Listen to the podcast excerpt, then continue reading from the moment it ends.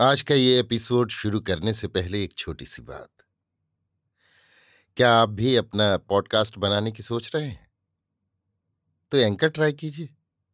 ये पॉडकास्ट बनाने का सबसे आसान तरीका है। नंबर एक, ये फ्री है।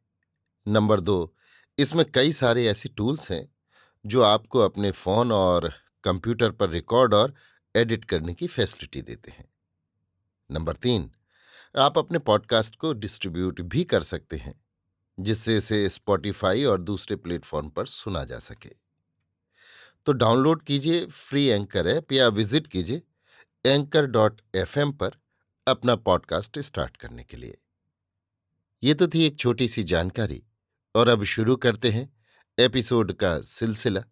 तो आज के एपिसोड में लीजिए सुनिए। अयोध्या सिंह उपाध्याय हरिऔध के लिखे उपन्यास, अधखिला फूल की, सोलहवीं पंखड़ी, मेरी, यानी समीर गोस्वामी की आवाज़ में। देखो, चाल की बात अच्छी नहीं होती। अपनी फुलवारी में टहलती हुई कामनी मोहन ने पास खड़ी हुई बासमती से कहा, बासमती, क्या मैंने कोई आपके साथ चाल की बात की है? आपके होठों पर आज वो हँसी नहीं है। आँखें डबडबाई हुई हैं, मुँह बहुत उतरा हुआ है। यही सब देखकर मैंने जो पूछा, आपका जी कैसा है? तो ये मेरी चाल की बात है? कामनी मोहन, चाल की बात ना है और क्या है? तुम क्या नहीं जानती हो? फिर सब बातें जानबूझकर पूछने का ढचर निकालना चाल की बात नहीं है तो क्या? बासमती, मैं क्या जानती हूँ? जितनी बातें मैं जानती हूँ, उनमें एक बात भी ऐसी नहीं है, जिससे आप इतने उदास हो। मैं आपको हंसता खेलता देखने आई थी, पर उल्टे मुरझाया हुआ पाती हूँ। अब मैं क्या जानती हूँ बीच में क्या गड़बड़ हुई? कामनी मोहन, चुप रहो बासमती, क्यों बहुत बात बनाती हो? तुम सब जानती हो और सब तुम्हारा ही बिगाड़ा बिगड़ता है। मुझसे काम बनाने के बहाने अलग ऐंठती हो और वहाँ देवहूति की माँ को सब भेद बदलाकर अलग कमाती हो। अब मैंने तुम्हारा मरम समझा है। पहले मैं तुमको ऐसा नहीं समझता था। बासमती, राम राम, ये आप क्या कहते हैं? जो मैं आपसे छल कपट करती हूँ तो मेरी आँखें फूट जावें। मेरे तन में ढोले पड़े। मेरा एक पूत मेरे काम ना आवे। मेरा कोई गला काट डाले तो भी मैं आपकी बात दूसरे को नहीं बतला सकती। रुपया पैसा क्या है जो उसके लालच से मैं ऐसा करूँगी?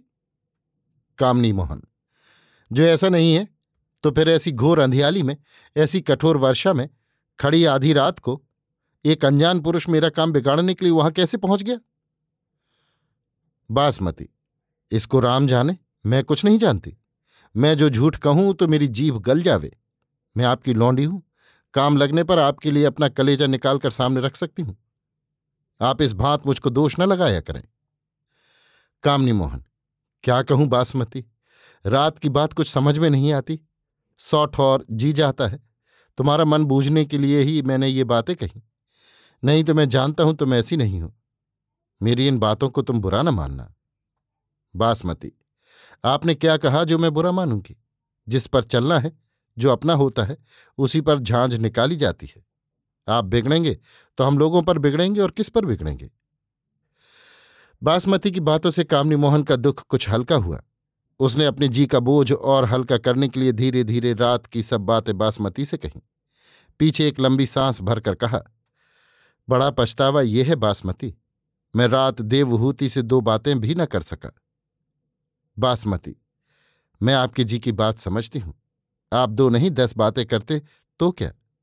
अब उस बूंद से भेंट नहीं हो सकती। कामनी मोहन, मैं देखता तो वो क्या कहती है? बासमती, ये आप अपनी खिसियाहट मिटाते हैं। जब वो अपनी चिकनी चुपड़ी बातों में आपको फांस कर निकल गई, तभी आपको समझना चाहिए था। वो नित फुलवारी के फाटक में होकर आती जाती थी। जब उस दिन फाटक छुड़ाकर मैं उसको खिड़की की ओर ले चली तो वो एक डग आगे न रखती थी। पर मेरे ऐसा था, जो मैं किसी भांत उसको उस ओर लेवा गई। कामनी मोहन, मैं उसको इतना नहीं समझता था। उसके भोले भाले मुखड़े से इतना सयानापन नहीं झलकता। बासमती, वो देखने ही को भोली भाली है। उसकी माँ ने उसको पूरी पक्की बना दिया है। देखते नहीं उसका कलेजा। दो महीने आपने तो उसके कोठे की ओर एक एक नहीं चार चार बार जाते रहे, पर क्या उसकी झलक तक दिखलाई पड़ी? कामनी मोहन, नहीं, कभी नहीं। झलक का देख पड़ना तो दूर, वो खिड़की भी मुझको कभी खुली नहीं मिली। इसी से तो बहुत समझ बूझ कर रात की बात ठीक की गई थी। पर क्या कहूँ, हम लोगों की ये चाल भी पूरी न पड़ी। बासमती, चाल तो सभी पूरी पड़ी थी, पर अनसोची बात के लिए क्या किया जावे?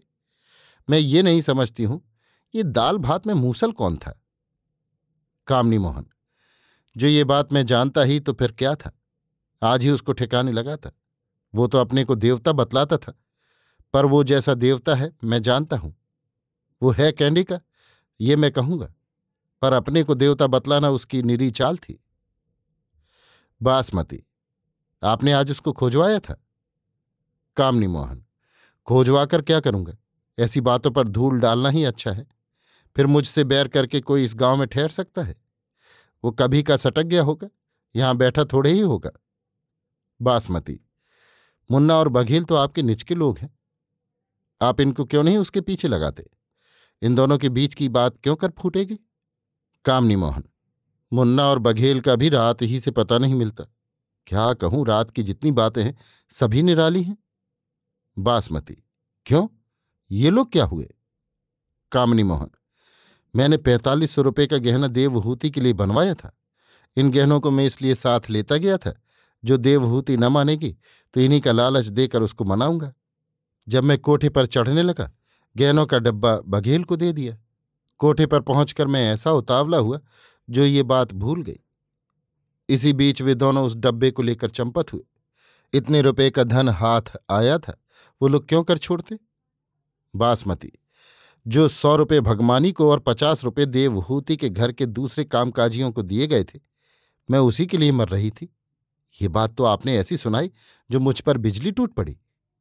कामनी मोहन, भगमानी को जो सौ रुपये दिए गए उसका क्या पछतावा है? उसने अपना सब काम ठीक ठीक किया था। घर के भीतर की ओर से किवाड़ियाँ लगा ली थी। कोठे की बड़ी खिड़की खोलकर उस पर रस्सी की सीढ़ी लगा दी थी। आप भी कोठा छोड़कर कहीं चली गई थी। काम पड़ने पर उसके घर के दूसरे कामकाजी भी सर न उठाते। पर इन दोनों ने बड़ा धोखा दिया। बासमती, धोखा नहीं दिया, सर काट लेने का काम किया। पर मैं क्या कहूँ, मुझसे तो आज कुछ कहते ही नहीं बनता। कामनी मोहन, जाने दो बासमती, मुझको इन बातों की इतनी खोज नहीं है, पर देवहूति को हाथ से न जाने देना चाहिए। बासमती, मैं कब देवहूति को छोड़ने वाली हूँ? पर दुख इतना ही है कि काम बिगड़ता जाता है। मैंने आपसे अभी नहीं कहा। आज पार्वती ने अपने यहाँ के सब कामकाजियों को निकाल दिया। भगमानी बीसों बरस की पुरानी टहलुनी थी, आज उसको भी छुड़ा दिया। वे सब मेरे यहाँ रोते आए थे। इन सबसे मेरा बड़ा काम चलता था। कामनी मोहन, पार्वती कैसी चाल की है कुछ समझ में नहीं आता। पर वो कामकाजी लावेगी कहाँ से? रखेगी तो यहाँ ही के लोग। यहाँ कौन ऐसा है जो मेरा दबाव नहीं मानता? बासमती, पार्वती को जो तुमने ना पछाड़ा तो कुछ ना किया। बासमती। अपने चलते तो मैं चूकती नहीं, पर होनी को क्या करूँ? मैं भी यही कहती हूँ, जो पार्वती ने मुँह की न खाई तो कुछ न हुआ। कामनी मोहन, अब की कोई बड़ी गहरी चाल चलनी चाहिए। बासमती, मैंने समझा। अच्छा अब मैं इसी सोच में जाती हूँ। ये कहकर वो चली गई। अभी आप सुन रहे थे अयोध्या सिंह उपाध्याय हरिऔध के लिखे उपन्यास, अधखिला फूल की सोलहवीं पंखड़ी मेरी यानी समीर गोस्वामी की आवाज़ में।